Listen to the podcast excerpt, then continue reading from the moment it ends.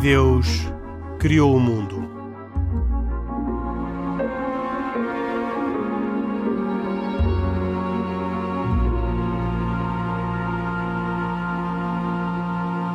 Boa noite, bem-vindos a mais uma edição de E Deus criou o mundo. De novo em Ponta Delgada, nesta viagem aos Açores, por ocasião também do quinto aniversário do programa E Deus criou o mundo, um programa semanal da autoria e com produção de Carlos Quevedo, hoje com cuidados técnicos de Marco Moreira. Agradeço ao um, jornal A Crença e ao padre José Paulo Machado o convite para a sessão, para esta viagem e para a gravação destes programas em, na Ilha de São Miguel, na cidade de Ponta Delgada, e agradeço em particular ao reitor do Santuário do Senhor Santo Cristo dos Milagres, o Sr. Cónigo Adriano Borges, por nos receber hoje para este programa, além de agradecer à numerosa assistência que temos na sala uh, para uh, presenciar a gravação deste programa. Como sempre, comigo, Henrique Mota, estão uh, Isaac Assor, judeu, Pedro Gil, católico, e Khalid Jamal, muçulmano. Nós vamos falar sobre o sentido do sofrimento no cristianismo, ou talvez melhor dizendo, vamos falar sobre o sentido do sofrimento. E por isso convidamos o padre Paulo Borges, eh, capelão hospitalar no Hospital do Divino Espírito Santo, um especialista nesta matéria, que aliás também está a fazer estudos eh, de doutoramento, tanto quanto sei, sobre este assunto e que nos vai ajudar a falar eh, sobre, sobre este tema, que é um tema difícil. É um tema em que muitos nos perguntamos por que o sofrimento e como é que é possível haver sofrimento, na... como é que é possível que Deus consinta o sofrimento, Ele que é uh, infinitamente bom, infinitamente misericordioso, como é que nesse, nessa sua condição deixa que os homens sofram. Não há muitos meses, talvez há dois ou três meses, Ricardo Aruz Pereira, que tínhamos convidado para um programa, quando lhe perguntamos porque é que ele era ateu, uma das razões que ele referiu, talvez aquela que a mim me marcou mais e que eu recordo mais, foi serei enquanto no, IPO, no Instituto Português de Oncologia, houver uma sala onde há crianças a morrer de, de cancro. Padre Paulo Borges tem esta experiência de encontrar crianças, jovens, adultos uh, que sofrem e a pergunta que, primeira que tenho para fazer, e peço que uh, tome a liderança uh, na resposta, é porquê o sofrimento? Que sentido tem o sofrimento e como é que um, padre que vive num hospital com condições e, e, e experiências de sofrimento, o que é que tem para dizer a uma pessoa que está a sofrer? Em primeiro lugar, obrigado pelo convite. De facto, a pergunta é pertinente. No entanto, devemos começar sempre por não despersonalizar o sofrimento mas concretizá-lo na pessoa que está ali à nossa frente e que reclama uma resposta concreta. O sofrimento pelo sofrimento não tem sentido nenhum. No entanto, integrado dentro de uma história, de uma narrativa biográfica, poderá servir e ter algum sentido. E este sentido é sempre uma caminhada de amadurecimento que se faz com aquela pessoa em concreto. Daí que não há respostas pré-fabricadas e devemos evitá-las, porque caímos na generalização ou então na tentativa de defender Deus como se ele estivesse no banco dos réus. Acho que o sofrimento reclama uma resposta muito mais global, mas localizada naquela pessoa que está à nossa frente. Porque a questão não é se vamos sofrer, mas o que é que nos faz sofrer. Mas quando o senhor tem uma pessoa à sua frente que está a sofrer e que está eventualmente a sofrer sem esperança de poder deixar de sofrer, o que é que lhe diz? Hum. Ora bem, o sofrimento tem uma conotação muito psicológica, muito mais do que física. A física é mais a dor. Eh, e é isso que eu, que eu acho que faz sentido. Ir com aquela pessoa à procura da causa do, do que, daquilo que lhe faz sofrer. E enquanto não encontrarmos isso, por mais que custe ou por mais que isso leve algum tempo, temos que começar por desfazer esse nó. E enquanto não, não encontrarmos esse nó e tentarmos deslindar-nos dessa fina dobra da morte, do sofrimento, da velhice, do desamparo, do sem sentido, porque este afã de querer procurar um sentido para o sofrimento, eh, podemos cair no risco de fazer uma certa operação de cosmética para encontrar uma resposta fácil para o amadurecimento, para o crescimento. Eh, eh, e as respostas ao longo da história, e até mesmo religiosas, eh, tornaram-se eh, perigosas porque revelam uma imagem de Deus revelado por Jesus Cristo, de qual o próprio Jesus Cristo se afasta. Isaac Assor, eh, eu, eh, tanto quanto sei, eh, muitas vezes o Isaac acompanha também pessoas doentes, judeus da sua comunidade que estão doentes, que estão em situação de sofrimento. O que é que o Isaac uh, lhes, lhes, lhes diz e como é que lhes explica o sentido do sofrimento? No fundo, faço uma pergunta assim, equivalente àquela que fez ao Padre Paulo Borges. Bem, eu, fundamentalmente, o que nós devemos olhar, e eu estou totalmente de acordo com o Sr. Padre, é que, e se calhar extravasando um bocadinho mais, devemos olhar para as pessoas que sofrem, e particularmente com aquelas que sofrem de uma maneira, e são muitas, existem milhares e milhões de pessoas que sofrem neste mundo. Sofrem por, por pobreza, Sim. por doença, por, Mas por... aquelas que o Isaac visita no hospital uh, e que estão confrontadas com a experiência da dor e do sofrimento, usando aqui a distinção que foi feita. Essencialmente, eu acho que o mais funda o, o fundamental é que essas pessoas não percam a, a crença em Deus. E quando eu digo isto, quando eu digo isto, eh, não é querendo limpar a imagem que Deus eh, não é responsável por esse sofrimento. Porque Ele é responsável por esse sofrimento. E se olharmos, se olharmos, eh, por exemplo, na tradição judaica, podemos ver que até os mais justos objetaram as decisões de Deus. Estou-me a lembrar de Abraão, do nosso patriarca, que tentou defender o povo de Sodoma enquanto Deus quis destruí-lo. E como Moisés, o nosso grande profeta, intercedeu pelos, pelo nosso povo, pelo povo de Israel, após o episódio conhecido da construção do bezerro de ouro. Estamos a falar, particularmente, de situações em que Deus decretou claramente que essas pessoas, que esse povo fosse exterminado. Eh, na verdade, o que é que nós temos que fazer é voltar-nos para Deus e exigir que Ele, ou seja, pedir a Ele que Ele faça por nós a salvação. Algumas vezes não o faz, mas a nossa obrigação é entrarmos nesse, nesse capítulo eh, que é do nosso diálogo e não perdermos eh, a esperança.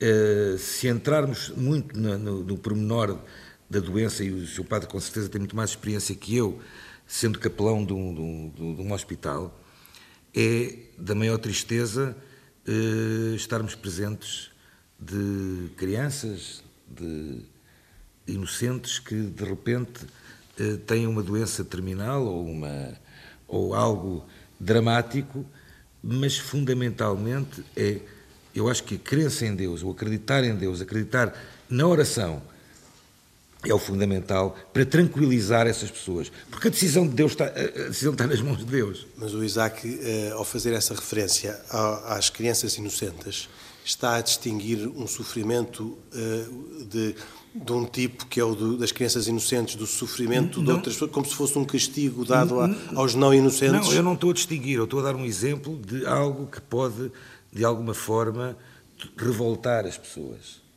e, e fundamentalmente revoltar os pais dessas crianças, os, os familiares dessas crianças. E o nosso papel, particularmente em casos como esse e outros similares. Eu, eu estou a dar este exemplo porque é aquele exemplo faz-me lembrar um pouco aquele programa que nós fizemos com o, com o como é que ele se chama? O humorista. Humorista. Ricardo Aruz Pereira. Ricardo Aruz Pereira que dizia que deixou de acreditar de Deus, particularmente quando entrava na sala do IPO. Eh, é muito difícil rebater estas, estas, estas afirmações, mas a verdade é que a crença, a fé e a oração é que nos faz de alguma forma, poder querer mudar o decreto de Deus.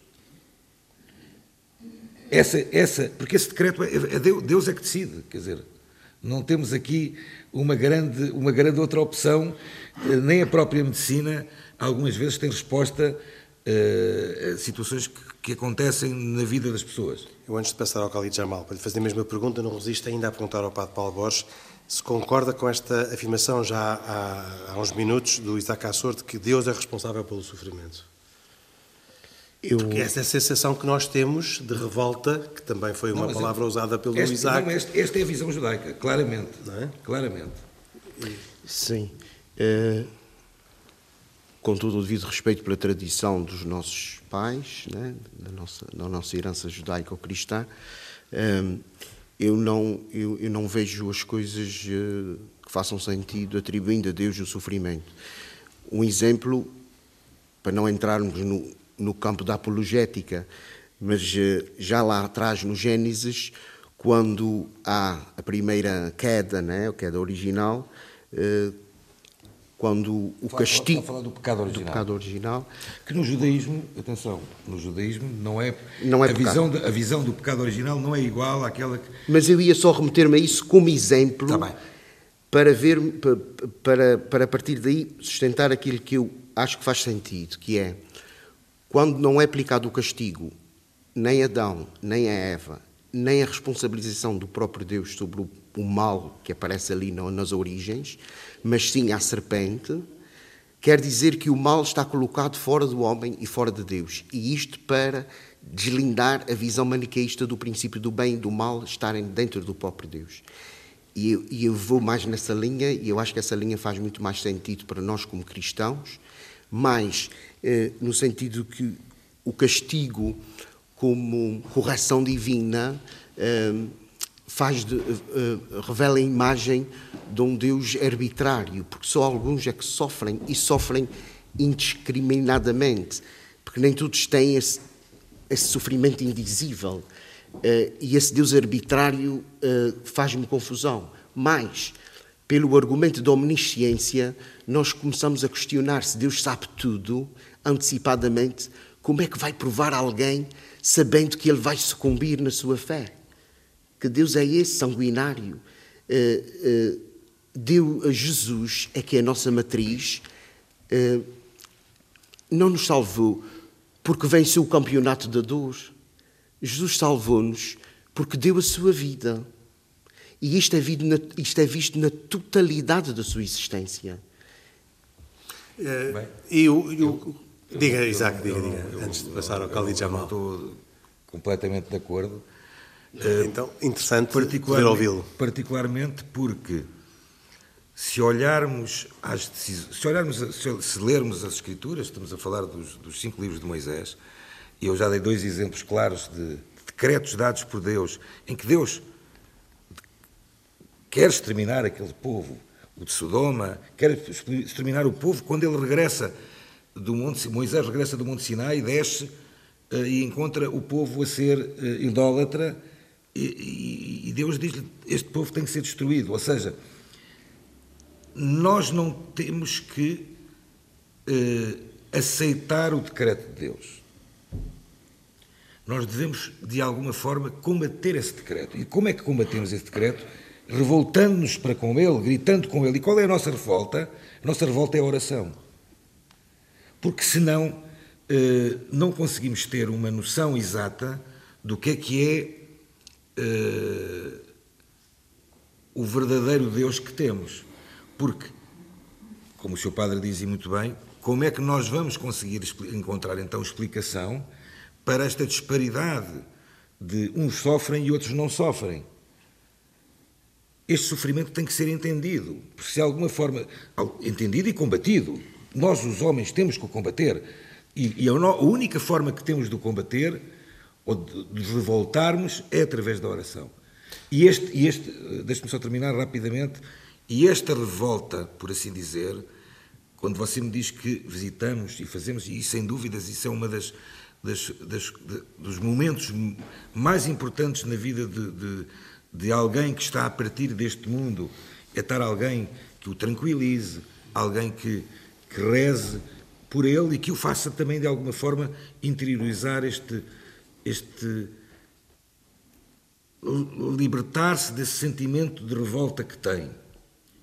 E só através da oração, porque senão, como o seu padre disse muito bem, então que Deus é este? Uns sofrem, outros não sofrem. Khalid Jamal, e o Islão o que é que, o que, é que diz a, um, a uma pessoa que sofre? Bom, Henrique, antes de mais, deixe-me dizer-lhe uma coisa. Eh, como sabemos, o sofrimento não dura sempre. E o sofrimento é um estádio um estágio momentâneo. E essa, isso para mim é muito importante que seja dito por uma razão. A ideia bíblica, igualmente corânica, aquela ideia ou convicção generalizada que todos nós temos de que depois da tempestade vem a bonança. E, portanto, esse sofrimento é um momento passageiro nas nossas vidas. E nesse contexto. E quando acaba em morte? Quando acaba em morte, alguma razão há de ter, e é isso que eu gostava de discutir. Eu gostava de introduzir que, do meu ponto de vista, este sofrimento, e até do ponto de vista islâmico, não é um sofrimento em vão. É isto que é preciso compreender. E, portanto, o sofrimento é, em última análise, libertador, reparador, e há um propósito específico para esse sofrimento. Eh, evidentemente que Deus não, não fez de forma gratuita, não infligiu esse sofrimento ao ser humano em vão e de forma gratuita. Há um propósito por detrás desse sofrimento. Há pouco falávamos aqui no plano das nossas experiências pessoais. Deixe-me dizer que sou voluntariado, no, também presto assistência espiritual e religiosa nos hospitais, designadamente em Santa Maria. Aliás, com o grupo católico, não é? Que é a esmagadora maioria. E, e há aqui um aspecto eh, no plano pessoal que para mim é particularmente interessante, que é quando nós vamos, muitas vezes, às alas dos hospitais, onde estão pessoas literalmente a morrer, que, eh, que não acreditam em quase nada, que têm uma pouca réstia de esperança, digamos assim. E quando lhes falamos em Deus, quando lhes introduzimos esta, esta variável de esperança, elas voltam a acreditar e elas querem voltar à vida. E, e a vida, apesar de frágil, vulnerável e quase enfim, quase no seu término, digamos assim, ganha um novo contorno e uma nova vontade. Mas vir falar, uh, isso que está a dizer, não é uma espécie de terrorismo espiritual, de, de querer uh, sugerir à, às pessoas que estão naquele, naquela situação de de fragilidade e de dependência e de, e de hum, falta de esperança, uh, que então agora é o momento de, uh, de acreditar oh, em Henrique, Deus eu, ou outra vez ou pela primeira vez? Eu percebo perfeitamente a crítica e deixe-me que lhe diga, eu acredito que há sempre formas de buscar Deus.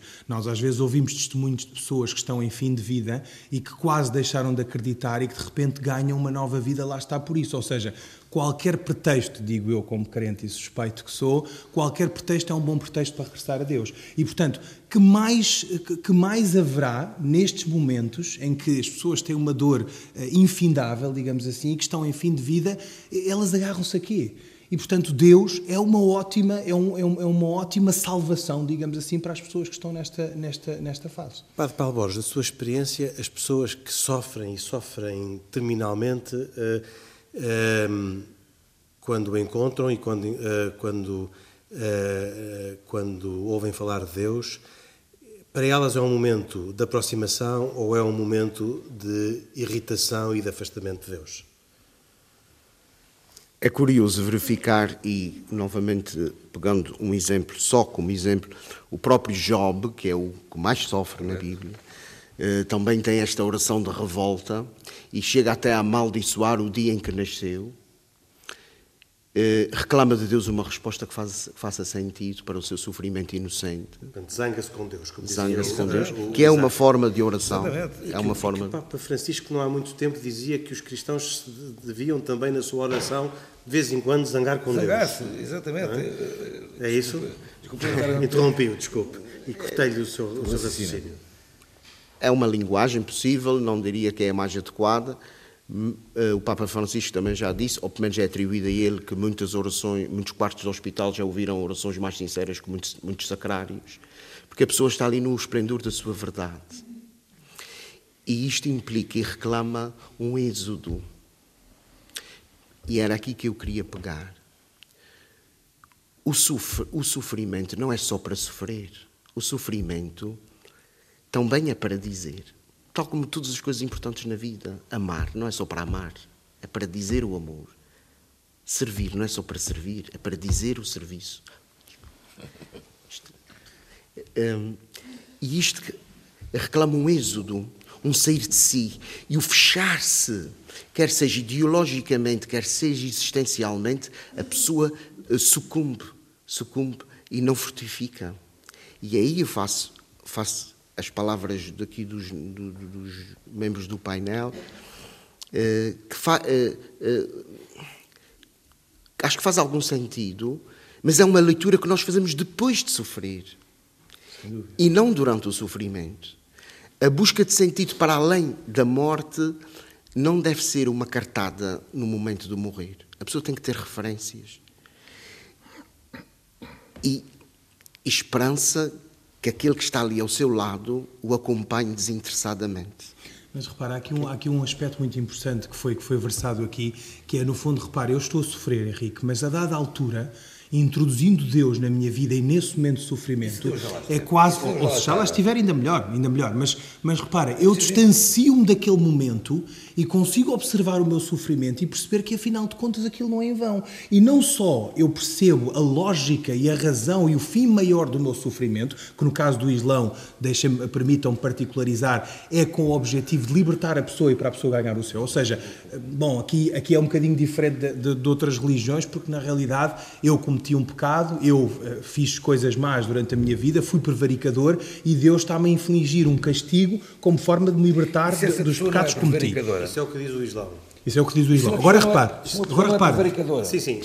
Também existe o caso, já, já lá vamos. Deixa-me só então dizer como o seguinte. É que justifica? Isto é, se a pessoa não, não fez nada de mal. Mas, oh, Henrique, não há ninguém que. Eu não acredito que haja alguém que não tenha feito nada portanto, de mal. É sempre um dizer, castigo. Portanto, é sempre, não é um sempre ajuste um de castigo. contas entre Deus e o sofredor. Eu, não, eu, eu rejeito a ideia de um Deus punitivo, de um Deus castigador que inflige sofrimento. Mas foi o que disse. Vou mais longe, vou-lhe dar um exemplo que para mim é uma metáfora extraordinária. Um pai que dá um castigo ao seu filho, um pai que dá, um, dá uma palmada ao seu filho, será que ele quer fazê-lo ou será que ele está a fazê-lo com um fim maior e pedagógico de dar uma lição ao seu filho? Nenhum pai, digamos assim, com o coração de pai que tem, consegue dar um castigo ao seu filho de ânimo leve. E, portanto, Deus também está a ser nosso amigo quando nos inflige este castigo. É este fim máximo que nós temos de, nós temos de observar. E depois há outro aspecto importante que foi, foi versado aqui pelo padre, que é, repare, o sofrimento, que muitas vezes é enorme, quer dizer, ninguém consegue, se calhar, é imensurável alguém que está numa situação a sofrer uma doença oncológica. Há pouco falávamos da ala pediátrica do IPO. Mas há um aspecto interessante no meio disto tudo. Há um, há um, há um quase um enlightenment, uma, uma, uma luz que nos vem, que é o sofrimento deixa de ser tão grande e tão avassalador quando nós percebemos o fim em que ele se encontra e ele quase que se vê, vê menorizado quando vemos Deus e quando conseguimos, no fundo, Sim. ver para além daquilo que é o nosso sofrimento imediato e terreno e cotidiano. Diga Isaac. Eu, desculpe, mas Diga isso, isso parece-me algo uh, tipo um filme, quer dizer, vamos lá ver. As pessoas, quando estão a sofrer, aquilo que nós temos que fazer para essas pessoas é aliviar esse sofrimento. Mas por vezes não é possível, Isaac. Não, não, não. Nós temos Fisicamente que, é difícil. Nós temos que aliviar esse sofrimento. E a nossa, e a nossa missão é conseguir aliviar esse sofrimento. E para aliviar esse sofrimento, de algumas vezes, é, e eu aí volto atrás àquilo que disse, é preciso revoltar-nos com alguém. Com quem é que nos temos que revoltar? Não é com um Deus tirano, porque Deus não é tirano. Porque se ele fosse tirano, se ele fosse tirano, eu vou dar outro exemplo das Escrituras. Estamos a lembrar do, do, do dilúvio de Noé. Noé, então, mas Deus não poupou os inocentes na altura do, do dilúvio? O que, é que eram os inocentes? Não era um homem. O homem não era inocente. Era as espécies animais, por assim dizer, uma espécie de cada um, um casal de cada um. Ou seja, nós temos que nas, temos nas nossas mãos a possibilidade de aliviar esse sofrimento. Obviamente que o sofrimento físico nós não, é somos, é nós não somos médicos. Pá. Vamos lá ver uma coisa. Senão entraríamos aqui numa discussão que é naquela discussão daqui há umas semanas atrás, que foi eh, vamos aliviar o sofrimento, vamos dar uma injeção. Mas, oh, Isaac, eu acredito, como uh... o padre disse, que o sofrimento, penso que foi isso que disse, que é, é, é mais psicológico do que físico. Ou seja, se nós não, percebermos. Há minutos essa, de falar essa lógica... sofrimento físico. Sim, sim, minutos. também existe. Está bem, mas, é, mas, nós, não, nós não conseguimos, obviamente, aliviar esse sofrimento físico. Esse é difícil. Nós temos que aliviar, nós temos que, de alguma forma, aliviar esse sofrimento moral, mental, emocional. Eh, obviamente que não é fácil acompanhar as pessoas em sofrimento. Não é fácil. Não é fácil encontrar alguém que sofre e que nós sabemos que provavelmente terá as próximas horas finais da vida delas ou os próximos dias finais.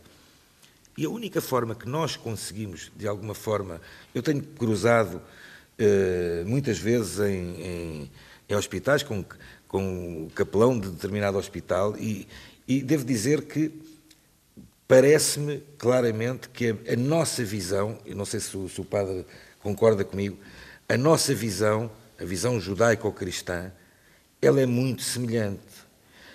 O que é que, o que, é que, o que, é que de alguma forma difere? Foi numa situação que temos a falar do sofrimento de Jesus, o sofrimento do. Uh, ou seja, aquele exemplo que o Senhor disse. Agora, na verdade, nós não diferimos de de grande forma da forma como, como, como olhamos para estas pessoas. Eu estive, eu estive, eu estou a falar por mim, estou a falar de mim, um exemplo meu. Eu tinha, eh, não tinha cumprido cinco anos, tive um acidente, estive em coma durante um mês.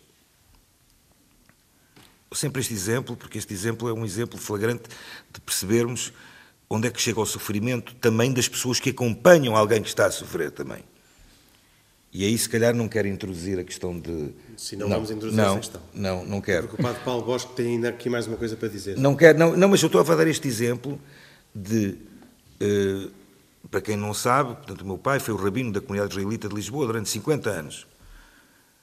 A minha mãe e o meu pai sofreram muito mais que eu durante um mês que eu estive em coma. E, e onde é que eles se pegaram? eu lembro-me de o meu pai já faleceu há alguns anos. Eu lembro-me de ele me contar. É, aquilo que eu me apeguei foi. Eu comecei a discutir com Deus. Mas porquê? Porquê é que isto me acontece a mim?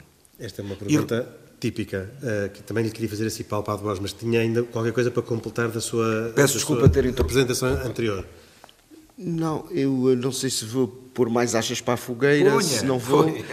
Pode eu quero é que para a fogueira, mas eu gostava também de lhe perguntar, já agora, para, para juntar as duas coisas, o que é que. Nada, o senhor é que manda. o que é que, uh, o que é que se. Uh, é a primeira vez. Conversa. Primeira, oh, Henrique, é a primeira vez que o Pedro ainda não abriu a boca. É verdade. Por favor. Uh, o que é que se conversa com, com uma pessoa que está em sofrimento? É responde-se-lhe à pergunta: porquê eu ou para que o sofrimento? Esta é a sua pergunta. Para juntar à sua, à, sua, à, sua intervenção. Não há receitas. Pois, não essa, há essa é a palavra, certo? Resistir ao máximo à receita fácil. Partir sempre daquilo que a pessoa está-nos a comunicar. E a comunicação é muito mais não verbal do que verbal. E a partir daí ajustar um diálogo que seja proporcionado à situação. É uma resposta muito genérica. Eu não lhe posso dizer o que é, mas quer que eu concretize. Gostava. E voltando àquilo que nos, foram, que nos, nos foi pedido, pelo menos me foi pedido, há duas perguntas que eu tenho sempre na mente perante uma pessoa que sofre, que é o que é que tu tens que não queres e o que é que tu queres que não tens? E perante essas duas questões que eu faço a mim próprio, ajuda-me a delimitar o campo de onde está o nó. E aqui sim, nós podemos ir ao encontro de uma causa que possa estar a fazer a sofrer a pessoa. Agora posso dizer aquilo que tinha pensado há pouco. Uh, sempre com todo o devido respeito, nós somos herdeiros de uma doutrina da retribuição. E a doutrina da retribuição uh, explica até certo e determinado ponto. Não explica tudo, tudo. Não explica tudo, graças a Deus. Mas essa doutrina da, da retribuição está disseminada no nosso tempo. Por exemplo, nós estamos absolutamente convictos, convictos que cada um tem o que merece olha, a-lhes a dizer que sim, não é? Cada um tem o que merece. Mas isso é uma, outras, uma de outras formas subtis de sustentar a doutrina da retribuição. Ora bem, porque isto também não resolve tudo. Porque o sofrimento indizível e o sofrimento inocente é uma pergunta que só pode ser feita a Deus e só Ele é que pode responder.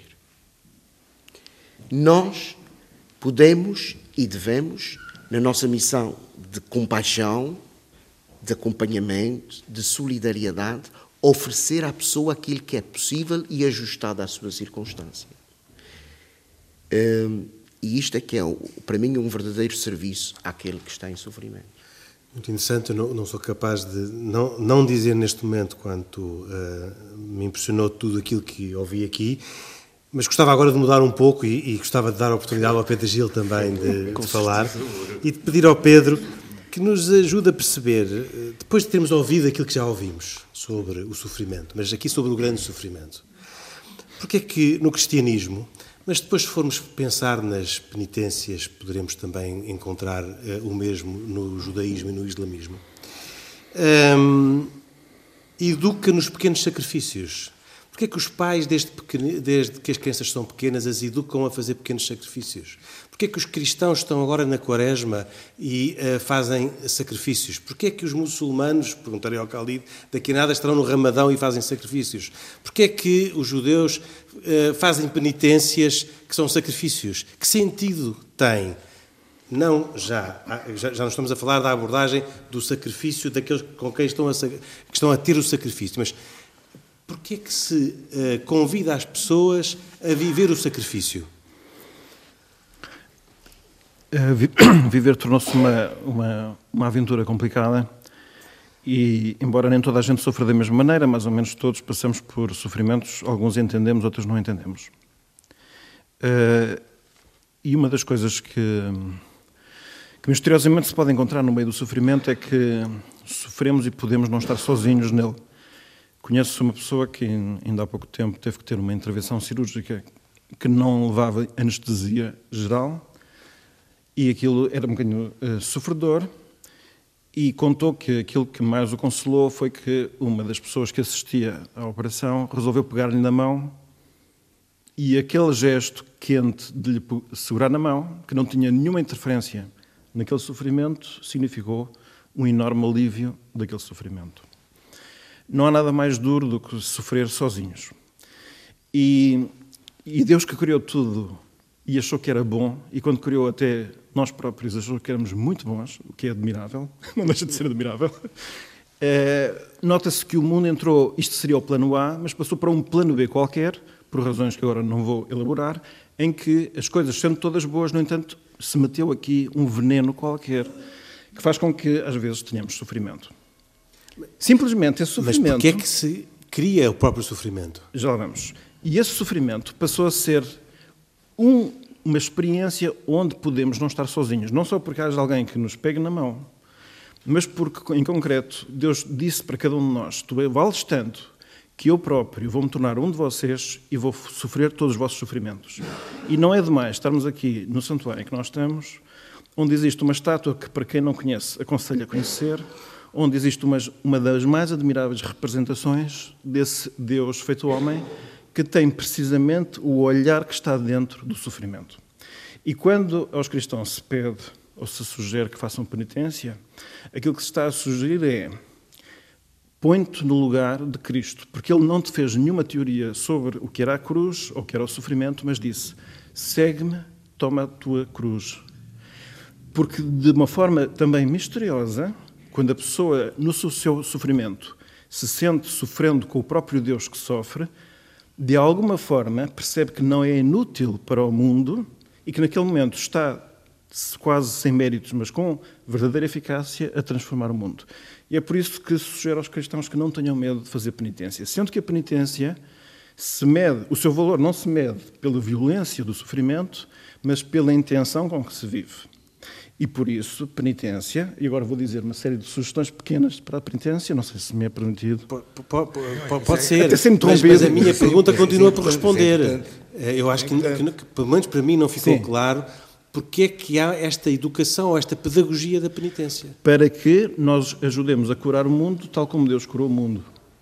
Porque o sofrimento é uma das expressões do amor. Aqui o Isaac foi quem disse, em primeiro lugar, que quem mais sofreu foi os seus pais. Porquê? Por causa do amor que lhe tinha quando ele tinha 5 anos. Por isso, quando nós fazemos penitência, Aquilo que devemos fazer é ter o sentido de curar o mal que há no mundo ou nas pessoas. E esse é o sentido pelo qual a Igreja convida a fazer A penitência que o Pedro Gil faz na Quaresma é uma penitência feita em benefício de terceiros? Sim, sim. Bom, de mim próprio que também me sinto incluído de alguma maneira. não quero ficar excluído desse. Mas, é, claro, é evidente. E, portanto, é, eu, eu posso é, beneficiar da, da, penitência do Pedro Gil? Claro, claro. Então está a fazer pouca. Isso... fazer um mais. Mas depois podemos negociar isso no final. mas eu estou para, posso dar... Eh, Sim. Eu, eu, vou usar um autor que eu aprecio muito, mas que tem uma série de receitas práticas. Penitência é o cumprimento exato do horário, para ser pontual, mesmo que o corpo resista ou a mente queira fugir. É levantar-se pontualmente e também não deixar para mais tarde, sem motivo, uma tarefa mais difícil. É harmonizar as obrigações relativas a Deus, aos outros e a nós mesmos, de modo a ter tempo para tudo. És penitente quando vives o teu plano de oração, apesar de estares cansado, sem vontade ou frio. Penitência é tratar sempre os outros com maior caridade, a começar pelos que nos são mais próximos. É cuidar com máxima delicadeza os que sofrem e os doentes. É responder com paciência aos maçadores. É interromper ou alterar os nossos planos quando as circunstâncias assim o pedem. Penitência consiste em suportar com bom humor as mil pequenas contrariedades do dia em não abandonar o trabalho, mesmo que no momento nos tenha passado o entusiasmo inicial, em comer com agradecimento que nos, servem sem caprichos. E o, o Isaac Assor o que é que diz desta, das suas penitências? Porque é que bem, o judaísmo também propõe penitências aos, tá bem, mas a penitência que é proposta, aos seus crentes? Proposta, as, as, penitências que são propostas no judaísmo, uh, falamos dos sacrifícios essencialmente, uh, desde a destruição do, do, do segundo templo em Jerusalém, estes sacrifícios, eh, que eram feitos ao templo, eles foram, chamamos, neste momento, abolidos, até haver a próxima, se Deus quiser, construção do terceiro templo e a vinda do Messias, que é algo que nós aguardamos. Uh, o que é que nós podemos considerar como algo de penitência é, essencialmente, na verdade, escrito na Torá, nos cinco livros de Moisés, o único dia em que nos é mencionado que é o dia da expiação, é o dia do Yom Kippur, ou seja, em que a pessoa, a penitência que faz é o jejum de alimentos líquidos e sólidos. Esta é a penitência que é-nos pedida diretamente na Torá. Temos outros casos de, falando de penitências de jejum, os jejuns, por assim dizer, o, o Pedro, por acaso estava à espera que falasses dos jejuns, mas não falaste. Eu vou tomar. Vou... Isso também é importante, mas é assim, isto é da aplicação não. cotidiana. Sim, mas isto, isto, isto que tu disseste uh, é algo que, digamos que é uma, é uma instrução que nos, nos é dada quase por, por, por, por, natureza, por assim dizer. Eh, tratar, se tratar os que não, não, que nos são próximos com, como é que disseste, com... Bom, com atenção e cuidado. Com atenção e cuidado, Bem, vamos então olhar para os não, dez... Às vezes olhamos, disso. Olhamos, olhamos para os dez mandamentos e temos lá um mandamento fundamental que pouca gente, se calhar, se pensa da, da, da, importância que tem, que é respeitar o seu pai e a sua mãe. Eh, é um dos mandamentos que está lá, dos dez mandamentos. Se olharmos para anterior aos dez mandamentos, as sete leis de Noé, que já falamos várias vezes, temos não matarás, não, não roubarás, não, ou, seja, ou seja, estamos a falar de, de cumprimentos quase que, digamos que sociais, que obviamente que são muito importantes são muito importantes. Quando eu, falo em, quando eu falei em penitência no judaísmo, aquilo que me foi perguntado agora, nós só podemos considerar como uma penitência hoje em dia o, o, o sacrifício que fazemos. E o único sacrifício que temos hoje em dia são os jejuns. Por exemplo, na semana que vem, nós vamos ter um jejum que não está mencionado na, no, nas Escrituras, que é o jejum da Rainha Esther. O jejum da Rainha Esther, que nos lembra um sofrimento que houve, que foi o sofrimento da Rainha Esther, quando escutou os guardas do rei, que, ela, que era o marido dele, eh, discutirem que iriam fazer a destruição do tempo do, do povo de Israel. E ela jejuou nesse dia. E nós jejuamos nessa altura. E o, o Khalid Jamal, que é o campeão das penitências, é. que, que, vai agora entrar uh, no, no, Ramadão, uh, que são uh, 30, São 30 dias 30 em dias em jejum absoluto entre o nascer e o pôr do sol, sem comer nem beber. Que sentido tem isto? É verdade, aliás, é, é quase incompreensível para alguns como é que nós, muçulmanos, nos infligimos a tamanho sofrimento. Não é só para enquadrar o jejum do mês do Ramadão, para quem não sabe, é enquanto é dia, os muçulmanos não podem, estão privados de comer, de beber, de fumar e, como eu costumo dizer em, em tom de brincadeira, não passa nada na goela, ou seja, nem a produção de cuspo para os jovens é possível como forma de aliviar a sua sede. Ah, e como, é que, como é que se compreende isto? Porque é que os muçulmanos, de facto, Para que é que isso se forem é? masoquistas, Para é? que isso é? Ah, para que é que isso serve, Henrique? Para já uma pequena nota introdutória. No Islão sunita, eu não me posso, não, eu não posso infligir, auto-infligir dor, ou seja, rituais de mortificação no Islão sunita não existem, já no, mesmo não acontece no Islão xiita. E portanto quer dizer, o sofrimento é, é, é também fruto e, e, e e brota de fonte divina, ou seja, todo o sofrimento pelo qual eu passo vem de Deus. E eu tenho de, de enquadrar isso e de perceber isso. Se consigo ou não já é outra história, não é? Mas no caso do jejum, os fins do jejum são essencialmente três. Primeiro, sentir a omnipresença de Deus. Ou seja, eu perceber que o sofrimento não está nas minhas mãos. E, portanto, nesse sentido, eu costumo, e já brinquei com isso várias vezes, como sabe, eu quando era pequenino jejuava, mas comia um bolo às escondidas, no bar da escola. E, portanto, eu, eu não sentia, nessa altura ainda não conseguia sentir a omnipresença de Deus. Ou seja, aquela ideia de que mesmo quando estamos sozinhos, mesmo quando alguém humano não nos está a ver, Ele lá, Altíssimo, está a ver-nos. Em segundo lugar, Henrique, passar voluntariamente aquilo que outros passam por força da necessidade. Repare que, infelizmente, ainda há pessoas a morrer à fome, em África e noutras zonas do globo. E, portanto, nós auto-infligimos essa dor e esse sacrifício aqui eh, com um propósito específico. E a terceira e última, Henrique, a renúncia e o sacrifício vista como um caminho para a libertação. Ou seja, haverá algo mais belo do que eu fazer um sacrifício para Deus? Deus que me deu a vida, que, que me deu os meus bens, que me deu a minha saúde, que muitas vezes nos falta. Deus que fez tudo na visão cristã, que se sacrificou na cruz. Quer dizer, Deus foi. foi é- é- no Islão temos uma visão muito bonita que me permito citar, é que, eh, de que diz que nós devemos amar Deus 70 vezes mais, aproximadamente, do que, do que o amor que temos pelos nossos pais. E, portanto, é que- quer dizer, o amor pelos pais é quase o maior humor- humor- amor terreno que temos, porque no fundo foi quem nos deu a vida. Mas não nos esquecermos que de facto Deus foi também quem nos deu a vida em primeiro lugar e, portanto, Ele merece que nós façamos esses sacrifícios eh, por Ele. E mais havia para dizer, mas eh, e mais tempo não há para dizer. Nós ficamos eh, por aqui neste programa que estamos a gravar em Ponta Delgada, no Santuário do Senhor Santo Cristo dos Milagres. Um programa que teve também a colaboração do Padre Paulo Borges, capelão do Hospital do Divino Espírito Santo, em Ponta Delgada. Agradeço muito a, a sua presença. Ahm, nós voltamos para a semana, neste programa que hoje teve cuidados técnicos de Marco Moreira e, como sempre, a produção de Carlos Quevedo e a presença de Isaac Assor, Pedro Gil e Khalid Jamal, que comigo, Henrique Mota, fazem semanalmente E Deus Criou o Mundo. Nós voltamos dois, oito dias, ainda de Ponta Delgada. Até para a semana, se os quiser. Boa noite.